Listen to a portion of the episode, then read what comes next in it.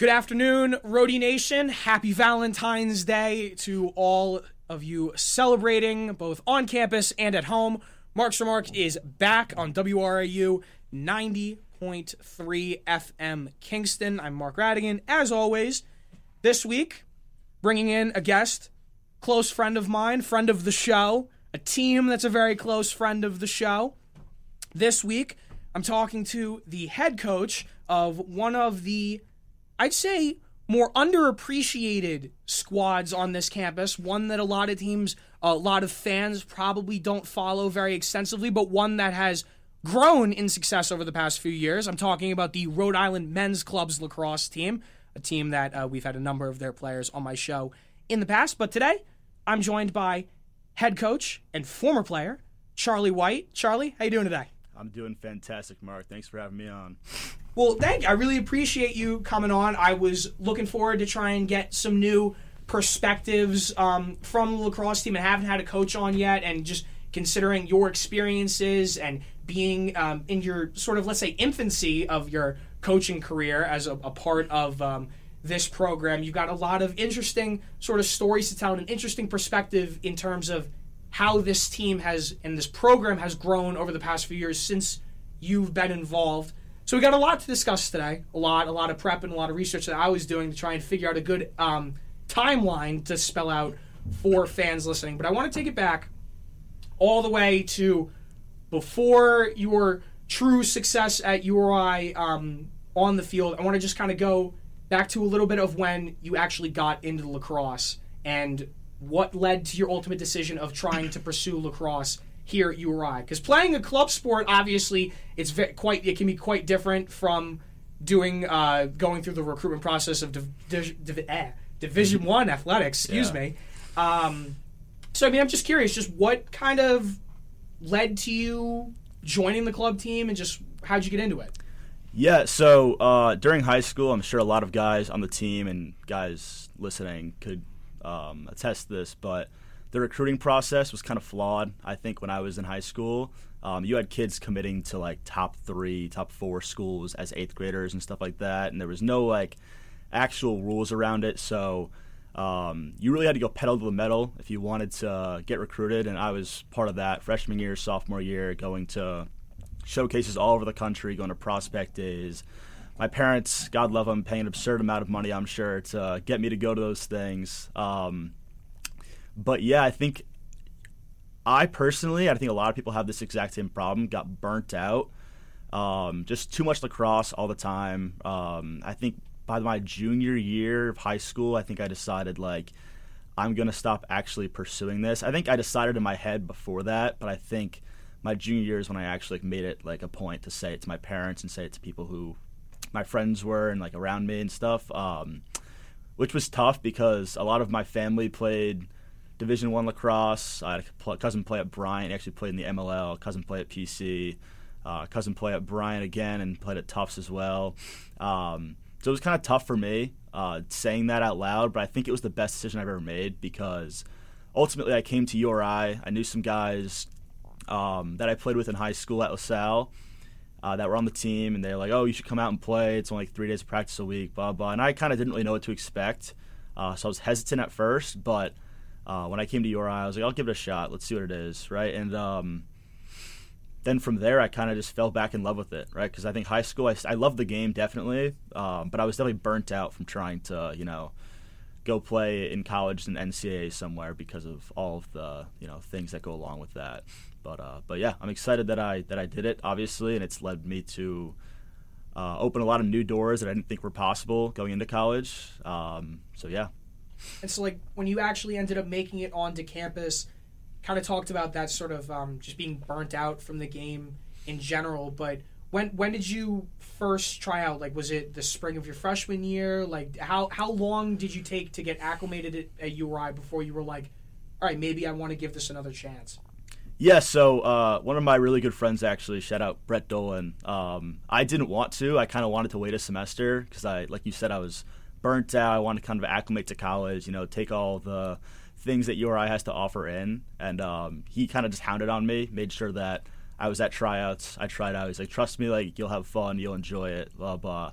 Um, so shout out Brett for that. Um, wouldn't be where I am right now. I honestly wasn't for Brett, but um, yeah. So he just he made sure I was there. I went out. Uh, I met a lot of the guys that were on the team, and it was a good group of guys. Um, that was the my freshman year, so we had just moved into the Continental Lacrosse Conference. I think that was there was a, a, reshaping of the conferences or something like that. I don't know the exact backstory of that, but uh, first year in a new conference, got new helmets, new uniforms, all that kind of stuff. So I kind of think I I came in to a program that the foundation was already being set for. Uh, while the success might have not been there before, I think that like the foundation, the seniors, juniors, all the upperclassmen laid before I got there, um, made it more of an appealing place to play. You know, if that makes sense. Um, I think a lot of the freshmen, the guys in my freshman class, um, enjoyed playing because they, you know, you, you, get there, you get new helmets. You're like, oh, I'm on a college lacrosse team, right? Like this is what it feels like.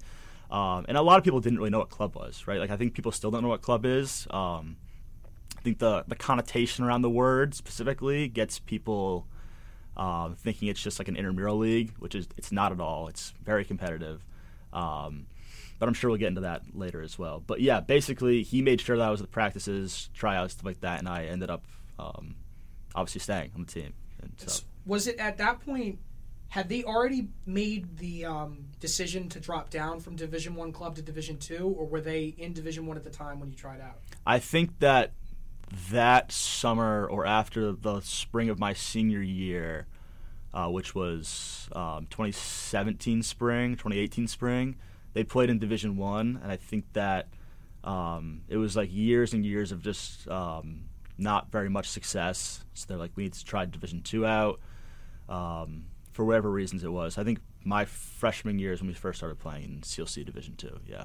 And so then, how competitive was it at that point? Because obviously, like you had been playing for three years prior to my involvement with the team, and so then since I've sort of joined working with you guys doing a lot of media stuff, I've seen a very competitive and very just um, efficient and serious program in my two and a half to three years that I've been working with the team.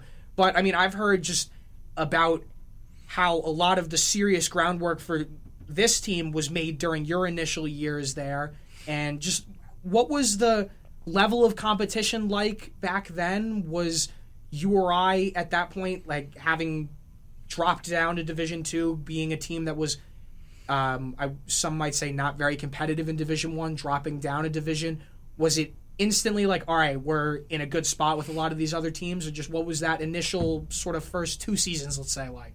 Uh, the first season, so my freshman year, it was ultra competitive, right? Everyone on the team wanted to be there. Everyone on the team wanted to, you know, win, um, and they were willing to do like what it took to get there. Obviously, I think we lost to Bridgewater State and Central Connecticut my freshman year in the regular season. I think we went into the tournament as a three seed, something like that. We had a close game with Stonehill as well, um, and I think that we we went in and like we kind of hit our stride somewhere in the middle of the season because I think a lot of us were new. We were trying to figure out how to play with each other, and um, you know we weren't meshing the right way. And then I think that it clicked just one day uh, I forget what game it was exactly. It might have been against New Haven. I forget exactly what it was. But we just clicked offensively, defensively, special teams, all of that kind of stuff. And from then on, we didn't look back. We lost by two, I think, to CCSU in the regular season. We won by six in the championship. So um, that that year was honestly one of the most enjoyable years because you go in with like no real expectations, right? You kind of walk in like I don't know what's going to happen. Like I'm just here to have fun, right? And then you become part of a team that you know has established a culture that they want to win, right? And they want to work hard. And I think that that was what made me fall back in love with the game that freshman year. And I give a lot, a lot of credit to those seniors, upperclassmen, the guys who were leading the team because. Um, like you said, it was a team that was pretty unsuccessful, so it'd be easy to get a lot of guys like not really care or anything like that. But when I walked in, the care level was off the charts, right? People already cared a lot. They set the foundation for us to be successful for years to come. And so then, as those years sort of progressed, I, I want to jump to just your senior year because that was, I would say, probably your most successful year as a member of the program from team accolades to person accolades and so on. That was my first year when you had um, encouraged me to come on and come on board, do a lot of the social media stuff. Um, but that season was interesting to me because you kind of talked about that not really having much of an expectation. It seemed that the expectations were starting to grow in terms of conference play, but when you're when you're talking the national stage, it was okay. Anything beyond like winning the CLC or being competitive in the CLC was gravy, and that was something I sort of caught on to rather quickly when I joined up with the team because like I was like, all right, trying to gauge, sort of like you said, where like people don't really understand how competitive club lacrosse is. I wasn't never really around a lacrosse team in general, and then coming seeing the sort of the club atmosphere, I sort of just assumed like, all right, like these guys care. These guys are it's a, it's a group of guys that probably have the skill set to play like Division three, Division two, some Division one, but are coming here and playing just trying to go out and do it. But like no, it's there's a whole different sort of energy that's around team teams like this. And so, I mean, when you hit your senior year, you've been around the block now. You're now in, I guess, in a, a leadership position, a strong one of that, being one of the captains.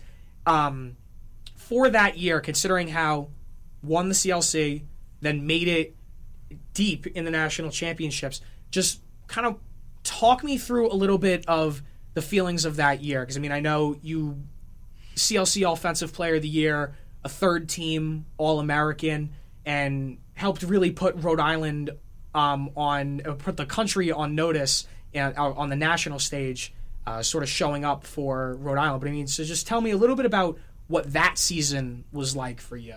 Yeah, so that season, I think that could have gone one of two ways. And I think the foundation for that season being so successful started in actually the season before. So the class of 2021, the seniors then. Um, COVID obviously hit 2020, so my sophomore year season got cut in half because obviously no games after a certain date, right? March 8th or whatever it was. Um, so the seniors that year, the class of 2020, they graduated. They couldn't, you know, have a chance to go win a national championship, right? The year after that, class of 2021, um, those guys, they th- there was a, a weird national tournament that year. I believe. I think you only had to have like one or two conference games to qualify, and I think if you met like three or four qualifications other than that, like you qualified for a bid to nationals. And I think at that point we were a top like 12, 15 team in the country based off our record from the year prior. Um, so I think we would have been in, but I mean, this is more of back end thing that I don't I wasn't very involved in, but somehow we didn't qualify for the national tournament, even though we thought we met all the requirements, right? Um, so those guys got robbed of a chance to um, go to the national tournament. I keep saying national tournament, right? But that's that was the goal at the point, cause, right? Because my freshman year we won the CLC, we couldn't afford to go to nationals because we didn't budget for it properly. Um, and then the next goal was go to nationals, right? Um, but those guys, I think that they knew um, it was going to be tough for us to get to nationals regardless, based off travel restrictions. Basically, we couldn't even play games out of state, right? Like that was the restrictions we were faced with. Um, so it was going to be tough. But those guys made sure that everyone else on the team thought that there was like a high chance we go, right? So that we stayed competitive. We came to practice. We worked every single day, right? Um, and I think a lot of teams, at least coaches that I've talked to in the MCLA sphere, COVID kind of ruined a lot of that for them because guys quit, guys stopped playing lacrosse because obviously you know that affected everyone in a negative way. Um, so a lot of teams are still like rebuilding, reshaping, retooling. Well, we had pretty much the same like core of guys that we were going into the next season with, right? So I credit those seniors, the class of 2021, um, a lot for keeping us together through that hard time. Um, and because of that, like I said, the same core guys who were returning came back, right? We didn't have a lot of guys that just didn't want to play anymore because COVID was a bad season and all that kind of stuff. Um, so, yeah, we had a very strong leadership group from the seniors. Uh, I think we had a class of like nine or 10 seniors that year.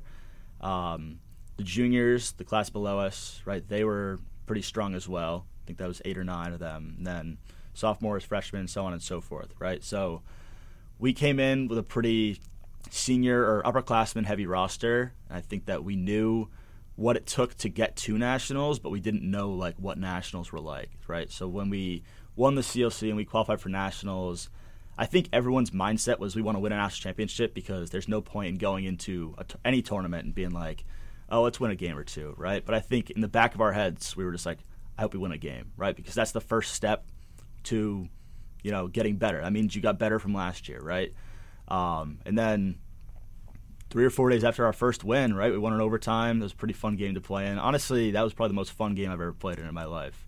Um, shout out Utah State for that. Uh, and then three days later, we're in the national championship, right? It's kind of like blinks, like you blink and you're in the national championship, right? So our expectations kind of changed from like oh, we're here, we're having fun, to like, oh wow, like now it's time to like dial in. Like we got a chance to something crazy here, right? And I think a lot of the nerves that came with that, right, from us going from a team that played super free flowing on offense, defense, special teams, and kind of just had fun with it, right? A lot of those nerves crept back in because we're like, oh, there's something on the line now, right? We're playing for a national championship. This is this would be awesome. Um, but yeah, that was a really fun season. I think we found out from that season what we were capable of as a program on a national scale. Um, and ever since then, like that season has kind of shaped the mold of how we want teams to be now, right? Like what what our expectations are, what we think we can take, how we match up nationally with other teams and stuff. So, yeah, I kind of forget exactly what you asked about that season, but that was that was a really fun season. Um, sad it ended the way it did, but I think it was still a success. Yeah, I mean, I wanted to just kind of get your sort of opinions on just how that season overall went. And I mean, that was sort of from my understanding how it was like that mentality of like, oh, we didn't come this far just to get this far. Mm-hmm. Like we, yeah. it's that sort of thing. But then at the same time, like once you actually get there, and you talked about where it's like a free flowing, like just having fun you start to be a little bit more cognizant of everything you're doing because you don't want that to like like this isn't like oh we're just kind of screwing around at Meade Stadium now like we're yeah. playing for a national championship we're playing with our reputations on the line and everything and so on so I I could kind of I can understand where you were talking about those nerves sort of creeping because I mean it makes sense. It's what happens when you've got teams like that. You mean you see it in March Madness a lot. You see it with teams that are like lower seeds that didn't really expect to be there or they're new to the environment. And it's something that you build off of um, in due time. And so one thing that you were uh, that I was interested in that you mentioned was just talking about like the overall depth of that sort of team, and I'm curious just what's the recruiting process like for a team like this. I mean, it's to me it seems it's relatively standard where you uh, you offer like tryouts to the entire student populace because it's like any other club on campus. Like you have signups being like, hey, like we want want you to come join our organization and so on and so forth. But considering how competitive this program is and one that has aspirations to compete at a national scale, just what is that sort of recruitment like? Are you is there ever the time where you're where you know guys are enrolling at URI and you're saying like, hey, this is something we'd love for you to do? Like, do you ever keep up um, relations with um, coaches and uh, coaches and staff at like LaSalle Academy, where you went and um, in Rhody or anything like that? Like any other alumni connections that help enhance that uh, recruitment pool, so to speak?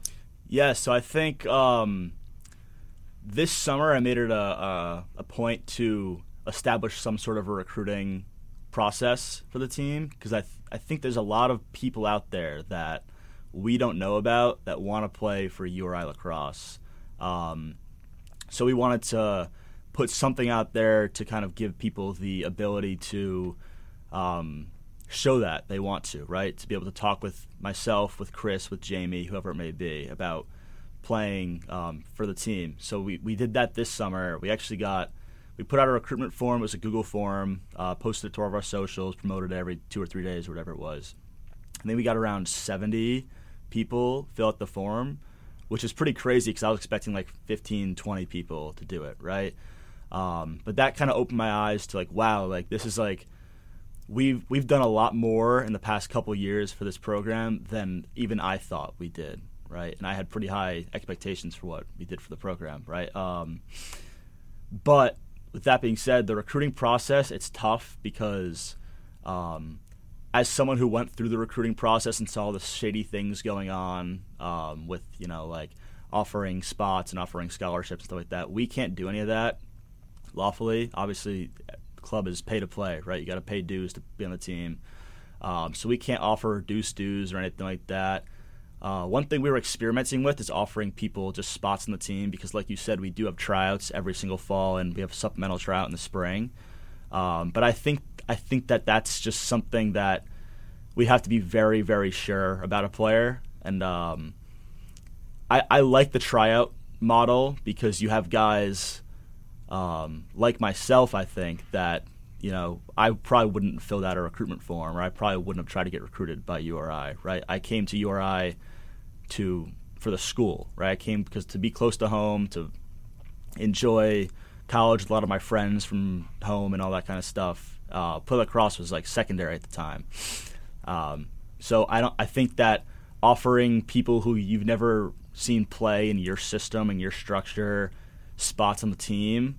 Um, I wouldn't say it's definitely like something we won't do. I'm saying we'd have to be very, very sure about that. I like the tryout thing because you have guys that don't even know they want to play lacrosse in college that might try out, and you know you never really going to get, um, especially at a big school like URI. So we look forward to tryouts every year. We try to find people that fit our type of player. Obviously, you need to be skilled, right? But we want to have the mental toughness out there. We want to have the effort, be 100% every single play, right? The character, like, are you a good student? All this kind of stuff, right? So we do a pretty good job of vetting all that stuff beforehand. Um, but I mean, I think you can attest this too. Like, we got a great team this year, and I think a lot of that had to do with the fact that we had the recruitment form out, and I got in contact with a lot of these guys, get to learn more about them.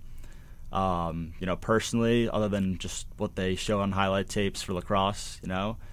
Uh, so I, I, think that helped. I think it, it, gave people a sense of belonging.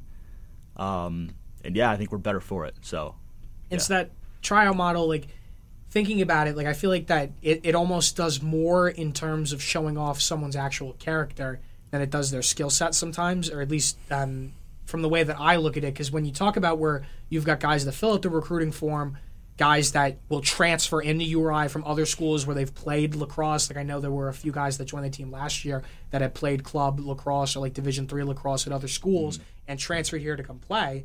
And so you talk about that where you're still going to put them through the tryout thing. It almost it's a test of their own character where it's like, all right, like some people may assume like, all right, wait, no, I'm too good for this. Why am I transferring into the school just to end up trying out for a team? But it shows how much they're bought into the culture that you guys have established, that you've established as a player and now helped enhance as a coach, and that just the sort of aura that is around this team and uh, that that um, idea of like, all right, this is a group that we're not just content with competing in the CLC and winning that. Like, we want to be relevant. We want to be at the pinnacle of the national stage.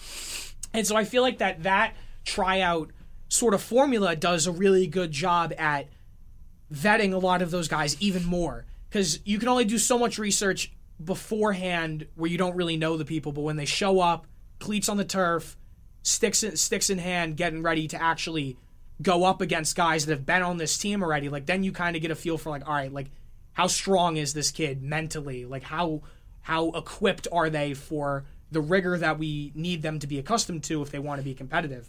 Um, and so the tryouts, I feel like, have always been one thing that almost sets this program apart just be considering how competitive it is just how competitive the tryouts can be um, and for only having just the two just the two quick days i feel like that you still witness a lot of really serious talent. And i can't imagine that it makes the decision any easier for you guys when you only have that short amount of time to really make those sort of decisions.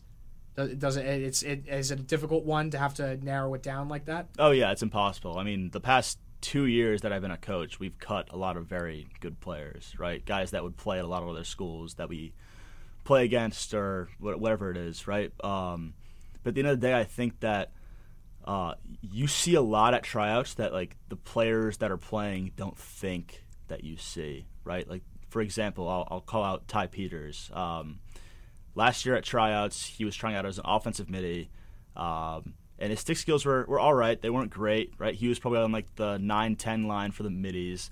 And the last day of practice, I was like, or tryouts, I went up to him and I was like, Have you ever played any defense at all, right? Like short stick, D, middie, long stick, whatever he goes. Nope, I put attack my whole life. And I was like, You're trying out as a middie and you were an attackman. And now I'm going to ask you to play defense, right? And half of that wasn't me being like, oh, like I, I see this great potential in Ty, which I did, but I, am not trying to say that I have this great eye for talent, all that kind of stuff, you know. Um, but I was trying to test his will, right? Test his spirit, see if I could, because all all week he was doing great on like ground ball drills and all these kind of small things that you don't really think people notice, but it's all effort drills that he was doing really good in, right? So I'm like, guys with that kind of motor if they can have the mental toughness, like he'd be a great short stick team middie, right? He's a great athlete, obviously. Um, he said he never played defense in his life. He did some one-on-one reps, right, and he was just locked down immediately, right? So like this guy needs to be on the team, right? He doesn't have to play exactly the position we you know map out for him, but he's got to be on the team because we got to have people like him. People like him make our team better every single day. Um, that's just one example, but there's plenty of others that we've done the same thing, right?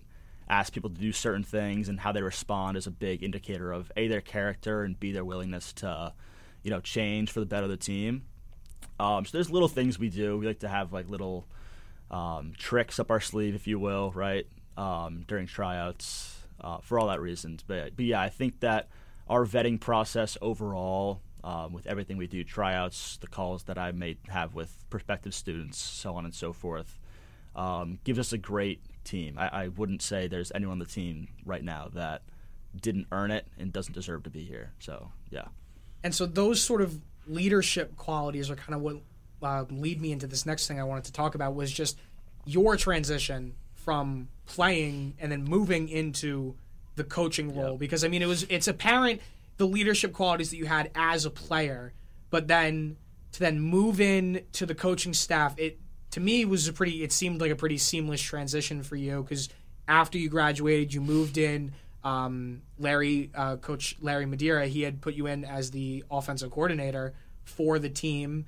And i mean you looked right at home like right what when we came back came back in the fall right right moved right back in. Obviously you knew mo- a majority of the team because a lot of the guys like we had talked about just there was a great deal of depth there. A lot of the younger guys had came, uh, came back in. There was that junior class that you spoke about as well.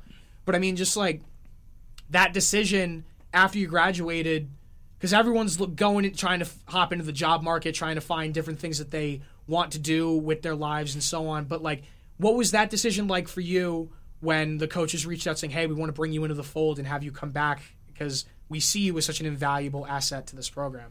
Yeah, well, first thing, I'm glad I looked comfortable and it was a seamless transition because it definitely wasn't. Right, it was definitely hard. Um, but so so going back to uh, the national championship, my senior year, um, when we lost, uh, we had our one-on-ones we have every year with uh, myself, Larry, and Chris, who was the defensive coordinator at the time. Um, he's like, hey, like if like Larry Larry said this. He's like, if you're around the area next year, like we'd love to have you back as an offensive coordinator. And I kind of really didn't think about it at the time. I was like, ah, like whatever. I'm gonna do my own thing, you know, playing with lacrosse after like a month or two went by, I was like, actually, that might be pretty good, right? Because you still have that sting of losing and like that competitive drive. If, if it's in you, um, it never leaves, right? And my last game as a player ever, right, ends in a loss. Like that doesn't sit right with me still. Um, so I wasn't ready to leave the game. I think that uh, coaching was a great way to help me get back into it in a certain way. Um, but yeah, I, I like you said, it looked seamless for me, but it definitely wasn't. Right, it's really hard to play with a bunch of guys, right, and be like a leader for them, obviously, but like you know, like you respect them as like a peer, right, and obviously you do the same as a coach, but you have to have like a different presentation about it, you know, and that was that was a tough transition because, like I said, a lot of those guys are still my friends, you know, guys I played with. Um, but it got easier, and I, I credit a lot to those guys too, because it definitely wasn't easy for them either having to listen to me and all that stuff, but they made it a lot easier for me. Um, and I think honestly, the the way I coach now is molded by how they allowed me to be. If that makes sense, you know, like. I, don't have to be hard on them. Like I can, you know, give them nice, like heart to heart. Be like, hey, man, like we need this out of you. We need this out of you, right? Um, and I think that kind of it, it's easy going into coaching. I know I'm kind of all over the place right now. It's easy going to the coaching, like saying like I want to be tough. I want to make sure everyone's like getting like disciplined and everyone, I'm being hard on everyone, right? But in the end of the day, like that's not gonna you know bury you as much as you think it will, right? I think I think that because they allowed me to, you know, be a coach, like it helped me form like my coaching style now, if that makes any sense at all. yeah, and that kind of leads me into one of the next things I wanted to talk about was just like after you got over that sort of initial awkwardness of like, all right, I just went from being this guy's these guys captain to now their coach, well for the for the offense at least. Once you got over that initial awkwardness of like that sort of different position, mm-hmm. um, did you feel that because you were so recently a part of the team, playing alongside them, that it made almost coaching them a little bit easier because you had like that great understanding of how they operate as players because you were able to play with them for an extended period of time? I think yes and no. Yes, obviously because I knew like tendencies and like what people like to do and where, you know, one person might be more comfortable dodging from or where one person might be more comfortable finishing from, so on and so forth. So that definitely helped having like the character, I guess, of the team at the time, uh, knowing that inside and out was very good. Um, but at the same time, it was also difficult because as a coach, you have to see things from an entirely different lens. So it was kind of hard to um, change my view, if you will, uh, about like the because you got to see the whole team. You got to see all the moving parts instead of just like your job or like the person next to you's job and the person to the right of you and left of you's job. Right? You have to see all twenty or whatever people it is for offense specifically for offensive coordinator position. Like, what are they doing? Like, what is he really good at? How do I get the most out of him? Right, so on and so forth. So, it was in that way it was difficult because I had to. I had to try to explain to some people that I had to see the game from a whole new view. I had to see the game holistically instead of just like microscopically. Um, but I also still saw it from that original angle, if that makes sense, right? But um, it, bottom line is coaching is a whole different thing than playing. Obviously, that's pretty easy to figure out, but like I didn't realize it until I started actually doing it, and it's completely different world that you have to worry about a million different more things. Um, but yeah, I think I'm I'm more used to it now because of, like I said, how they allowed me to be last year. And so then, as the season progressed I believe you guys' record was 15 and 2 last year, mm-hmm. according to the M- MCAA, uh, MCLA website. Yeah. Um, but I mean, 15 and 2 in your coaching debut season. Obviously, the national tournament didn't really go the way you'd hoped, um, losing to Dayton, who eventually made the final. Mm-hmm. Um, but just as the season went on, you became more comfortable. Just what were some of the things that helped you sort of ease ease into the position? Like, what were things that you noticed yourself doing, or um, things you noticed, like your players, certain things that the players responded to that made the job a little bit easier? And obviously, the, I assume the wins probably helped make you feel a little bit better. But just what were some of the little nuances that might have made the job easier for you as time went on? So, two things specifically. I think the first thing I have to say is um, a shout out to Larry because Larry always saw a lot of potential in me and always wanted me to be able to reach my full potential. Um, for those of you guys who don't know, he was my first coach in elementary school, I think third or fourth grade for our town league. Um, and I kind of just stuck with him for a while, right? And then high school, obviously. Uh, and then came back to college, and he's the head coach, right? But Larry's always looked out for me. He's always had my best interest in mind. He allowed me to kind of take more of an executive role of the offense, right? He wasn't worried about putting his hand too far into the offensive like reach, and he was like, "This is all you. Like, I want you to like handle this, right?" So, giving me that ownership as a 23 year old who just graduated college really helped me kind of understand like the brevity of what it takes to be a coach and he allowed me to obviously thrive but also fail and i think failure is in that situation, right, helps you a lot more than succeeding. Because one of the quotes that I like to live by, uh, for coaching at least, is outcomes are distractions.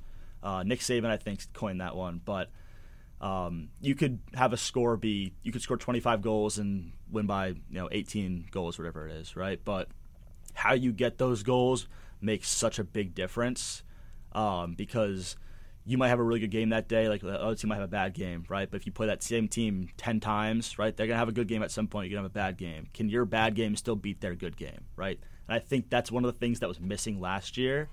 Um, but again, Larry allowing me, giving me like the reins of the offense kind of allowed me to figure this stuff out for myself, right? Which um, you know I'm grateful for. And then the second thing is Jamie, who's now the offensive coordinator.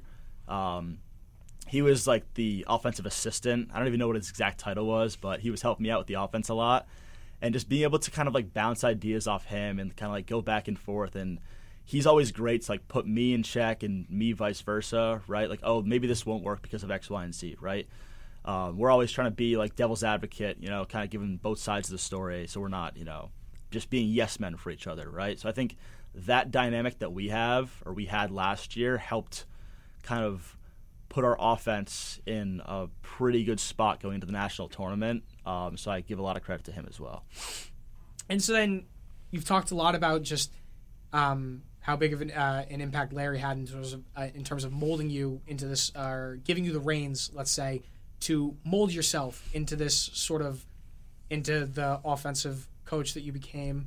Um, and so then after the season progressed, obviously there had to have been conversations um, when Larry decided that his time he had his time had ran its course here at Rhode Island and he wanted to step down. And then the conversations to appoint a successor ended up landing on you. So I mean, just like when he had that conversation with you, saying, "Hey, like I would like you to take over for the team for me." Just what were some of your reactions to that? Like how how did that feel? Because I mean, I have to imagine that it was it had to have all felt like a very very quick progression from then going from ca- uh, captain the team and playing to then offensive coordinator to then the head coach of a team you've been a part of for your all four years of college. It must have been a very kind of just surreal moment when they said it. Just what were some of your reactions to that? Yeah, um, I think it never really even crossed my mind being a head coach um, for lacrosse team. I was kind of just doing the offensive coordinator thing to um, stay active, stay involved with lacrosse, so on and so forth. When I first started, and then I got obviously more and more into it, and it became um, something I really loved doing. Um, but like I said, Larry has always saw more potential in me than I think I've saw seen for myself. Um, so again, like a lot of credit to him. And I, like I said, I didn't consider it at all. And then when he brought up to me after he said he was stepping down, um, I was honestly honored. And I think that even if I had said no, he wouldn't let me say no because he knows that deep down um, I could handle it and I'd, I'd be good at it. So um, it, it, was a lot of emotions going through because obviously, you know, Larry did a great job building this program up to what it is right now, um, and kind of taking over at the peak. I wouldn't say the peak because I think we're still going up, right? But like at a pretty good spot. It, it might seem easy, but you don't want to be the guy that makes it worse. You know, you don't want to be the guy that makes the team not as good as they were, like successing from you know a great coach like Larry. But like I said, he gives me he has all the confidence in me, which gives me confidence in myself, right? Because he's had it my whole career, and I think I had a pretty successful career um, playing and coaching. Um, but yeah, I, I again, a lot of emotions going through uh, when it came out. But Larry, like I said, always has my best interest in mind, trusts me. Um, so I'm glad he did it because I'm having a lot of fun right now. But hopefully I can, hopefully I can fill his shoes. And you alluded to how the transition was more difficult than it seemed going from being a player to moving into that offensive coordinator position. And so then the following season, then moving into that head coaching role to where now you're overseeing everything from offense to defense to goalies. Like, obviously, you've got the coordinators for those specific branches, but you're still the one overseeing all of that. So adding in the defense and adding in like working with the goalies and having to cre- help create tactics for all of those different branches just how difficult was it initially or what what were your thoughts of in terms of like all right this is going to be hard like how am i going to pr- adequately prepare myself to step into this role yeah well it's still difficult i'm not, I'm not going to sit here and say it's easier now right it's still difficult um, being a head coach and being an offensive coordinator it's two whole different ball games right because you got to worry about the holistic view of the team, right? Like the offense, defense, face off, wing play, clearing, riding, goalies, so on and so forth. Like special situations, down a goal with like a minute left, right? Like all this stuff you have to think about 24 um, 7. and I, I, honestly think about lacrosse 24 7 anyways now, but uh, it helps that I'm able to do that still. Uh, then you get the back end stuff as well, like dealing with the the conference, the club sports office, so on and so forth.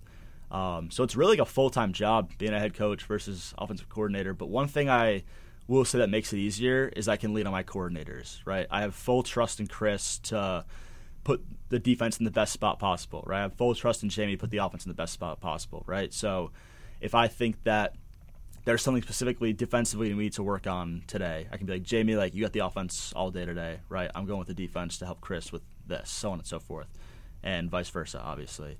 Um, so having two really great coaches by my side has made it a lot easier. If I was doing all this by myself, I don't think I could handle it. You know, like th- those guys, those guys make my job a lot easier every single day, and the players too. The players, they've done a great job buying in to what we're um, selling this year. I think last year's loss had a lot to do with that. Um, but again, the players this year allowing me to be a head coach and not you know worrying about oh I played with you two years ago, blah blah all that kind of stuff. Like they're they view me as as coach now, right? Not just Charlie. So that's definitely good. And they, they allow me, they allow Chris, they allow Jamie to be the best coaches we can be day in and day out. So shout out to my assistants, shout out to the players. And so not often do you see coaches being named who have been players in that same program as recently as you were. And considering just how club sports work, um, and for those listening that aren't too familiar, a lot of um, club sports are student run organizations. They're self sufficient, they operate through dues. There's no um, sort of like NCAA oversight like that, where there's Yeah. like funding from universities and so on. It's all student funded, and it's um, uh, fun, like a lot of fundraising work is done. Like they uh, did a golf outing last year. The team to raise a lot of money to, in order to travel to these tournaments. Like they're going, yeah, you guys are traveling to Dayton for a round robin tournament in the next couple of weeks, right? Uh, April. yes, April. yeah. And so then it, to pay for trips for like that, and then to pay for trips for nationals. And so there's like a, a um, a division of labor amongst the team. There's like a uh, board of directors, an e board, um, where members of the team, students have different roles and so on. But I mean, as someone who was in that position while playing for the team, how has that sort of knowledge that you had gained as a player and that understanding of how the team operates from a player perspective helped you um, better I, I, let, let's say become better as a coach like knowing just how this team operates in every sort of capacity considering that you had done basically everything from the player side and now having starting to cut your teeth from the coach's side how has that player experience helped you now I think if I hadn't been the vice president, I hadn't been on the e board, I hadn't been a captain, I would not know like anything about how this team works. You know, I think that that experience was definitely invaluable because there's a lot of things that we have to do behind the scenes that may get lost in translation, or we may not exactly know the parameters around behind what we're doing. Um, so all of those years of experience of playing the team and being um, on the executive board, being a captain, seeing how the team operates, like from a back end perspective, has helped me tremendously because that's half of what I do now. Right, I got to worry about um, are we eligible? Are we you know doing the right things within the conference? Are we you know getting the right amount of games? Are we traveling enough to get out of conference games to qualify for nationals? So on and so forth. And um, yeah, so I, I think bottom line is my the lessons that I learned as a player has made this a lot a lot easier on me because if I came in not knowing um, how club sports worked and how the team operate, I think that uh, it would be very very difficult and I'd be late on a lot of deadlines. So yeah. Um, and, and as as we're starting to sort of wrap this up, I want to touch upon just from your own perspective and your own opinion, how has this program grown since? Because you've now been involved with the program. I mean, we're six going on seven years now, and that's a long time. And from the conversations that I've had with coaches, with players past and present, and from those that have been at the university for a long time that have paid attention to the program, this program has changed tremendously, even in the past three years, let alone the past six. So, I mean, just from your perspective, just what are some of the biggest changes or the biggest ways that this program has evolved since when you first stepped on campus and joined the program to now being that coach? I think exposure is the word that comes to mind. I think that at least when I was a freshman, the team definitely had the talent. I, the team was good enough to be on the level of the national contenders, right? Um, I think that exposure has changed a lot. We've figured out we are good enough um, to win our conference, obviously, to win uh, a lot of games at nationals, to win games out of conference against you know powerhouses of the MCLA. I think that's always been there. We just didn't realize it, and the more exposure we get, the more we start to believe in ourselves, right? So that's the biggest thing is the belief and like the knowing that we are a team that you know is to be reckoned with, no matter who we play. Um, that's that's probably the biggest thing. I think that the social media presence that you help uh, with that helps us a lot too, because you get more people getting eyes in the program, you get more people involved as players, alumni, parents, whatever it may be, fans. Um, so that helps a lot too. People see us all the way from California now, whereas in the past they might have not.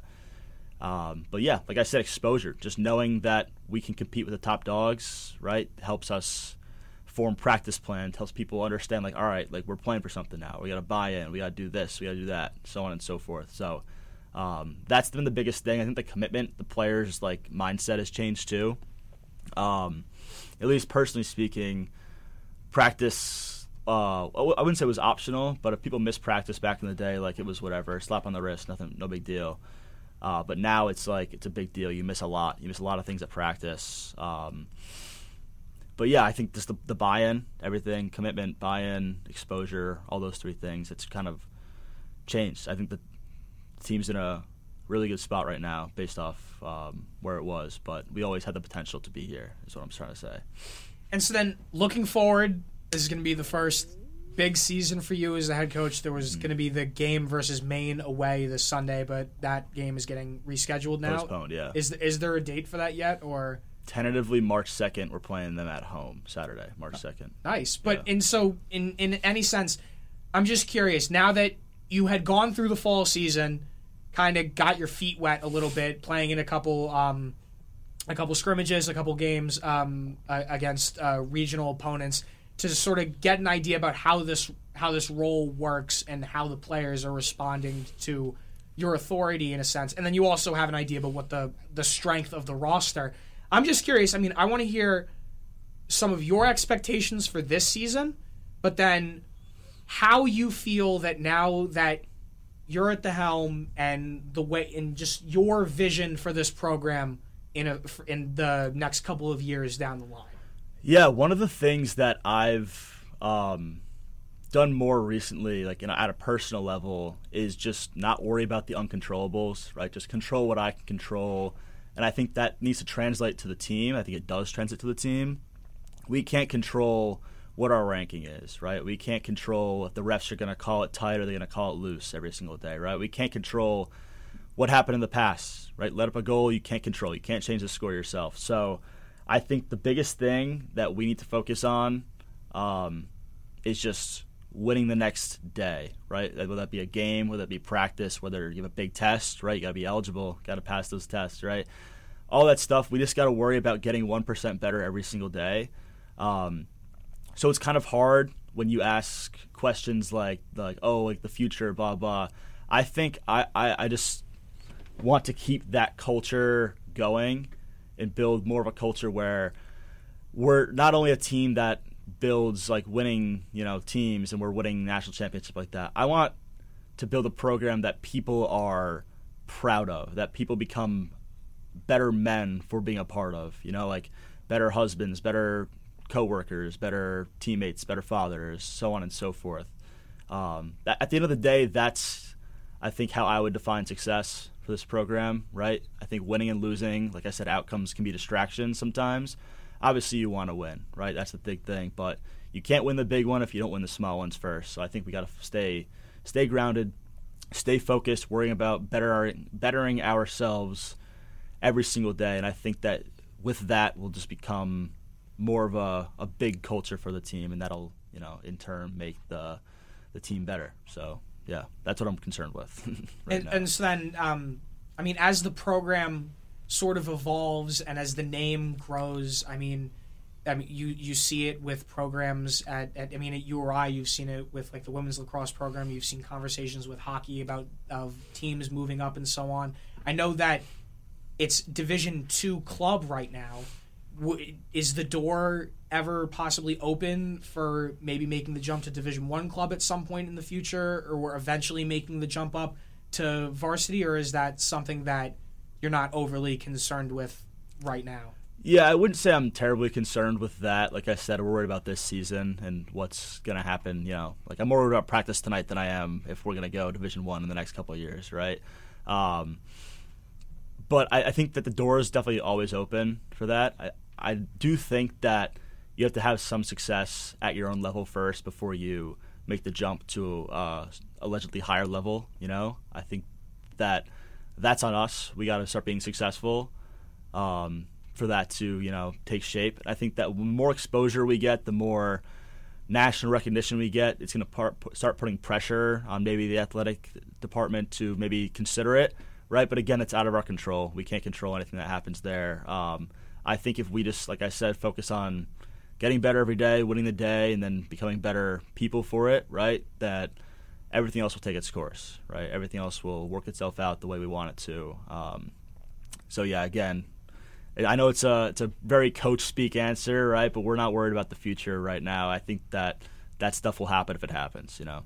Yeah, that's and that's justified though. I feel like that it's that's probably the best way to sort of look at it. I mean, because you don't it, it those sorts of conversations, while they are very interesting and it's it's cool to sort of discuss a program like this that is garnering so much attention, possibly getting the ability to move up higher into the ranks and show their stuff. But I mean, it can be a distraction at, at, at, some levels. And so, I mean, then just one final thing that I'm curious about is that you mentioned the pressure, the the the pressure that comes with the added exposure.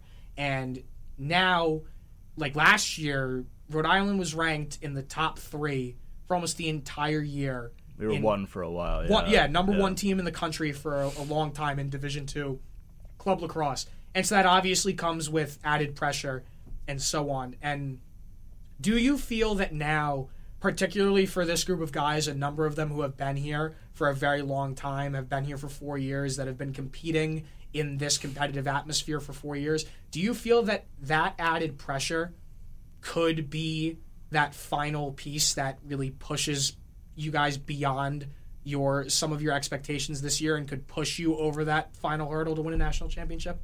I think I, I think I go by this motto: pressure is a privilege. I think it's great to have pressure. It means you got people rooting for you. You got you know a reason to have pressure, right? Um, I think that pressure specifically won't be the differentiator. It's how we react to it, right? Are we going to crumble under pressure, or are we going to rise to the occasion? I think that last year, um, I, would say at least myself crumbled a little bit under pressure, right? As soon as we started feeling the heat, um, we started to deteriorate. You know. Uh, how you respond to pressure is going to determine um, whether you're successful or not in anything you do. Not just like lacrosse game; it could be literally anything, right? Um, I think that we have the mental fortitude right now um, with the guys in charge, right? We just got to make sure we keep that throughout the entire season, right? If we lose that step for even a second in any game in any any game we play, no matter if it's a national tournament or if it's a regular season game, right? We are susceptible to lose, no matter who we're playing, right? Um, but the, we need to keep our edge the entire season if we want to be successful, and we need to just worry about the next play, right? You can't change what happened in the past. Team scores five goals on you, can't do anything about it, right? It's what's done is done. Uh, you just got to worry about the next play. So keep that mindset throughout practice, throughout games, throughout you know your daily walk, whatever it is, right? Will be successful in the end. And I think that if you keep that short sighted mindset as well, pressure is kind of non existent. So hopefully that's how it works out. All right. Well, Charlie, I really appreciate you joining the show today. I, I got to imagine that you've probably made a number of new fans for people listening um, on the airwaves today. But I'm very excited to get back onto the sidelines working with you guys again. I've been very much looking forward to this. The fall season got me very stoked seeing a lot of the new guys coming in and just seeing how it's the level of competitiveness has remained the same, or it, it, I feel like it honestly just continues to grow season upon season. So I'm very much looking forward to the start of the season. But I mean, just again, thanks for coming on today, sharing a little bit of your story. I mean, it's it's one that I've always loved. I, have loved witnessing unfold in front of my eyes. So I mean, just th- thanks for coming on. I appreciate it. Yeah, one thing I'll say too: home games, right? Let's get a lot of people out there, right? People that are interested in lacrosse, uh, fans, students, whatever it may be, right? Let's pack those stands. We've got a pretty good team. I'd love to show everyone for that. But uh, Mark, that being said, appreciate everything you do for us, right? I think it goes very underappreciated, right? That you we're on our social media pages, all the crazy tweets that you see with the big bold letters and whatever it may be during the game, right? That's Mark behind the sticks doing that, uh, making sure we get content out right all the time so that we're staying in the impressions loop that we want to be in, you know. But um, yeah, what you do for the team is it goes very unspoken. We just want to shout you out. So I, thank you. I appreciate that a lot. I really, I really do. It, it's it means a lot, and I love being able to work with you guys. So again, thanks. I really Yeah. appreciate it. Um, well, everybody at home, thank you all for listening to this week's show. Um, still going to be coordinating guests for next week, so uh, I'll keep you all posted on the socials. Mark's Remarks Pod on Twitter and Instagram. So just stay tuned for any updates, and I will see you all next week.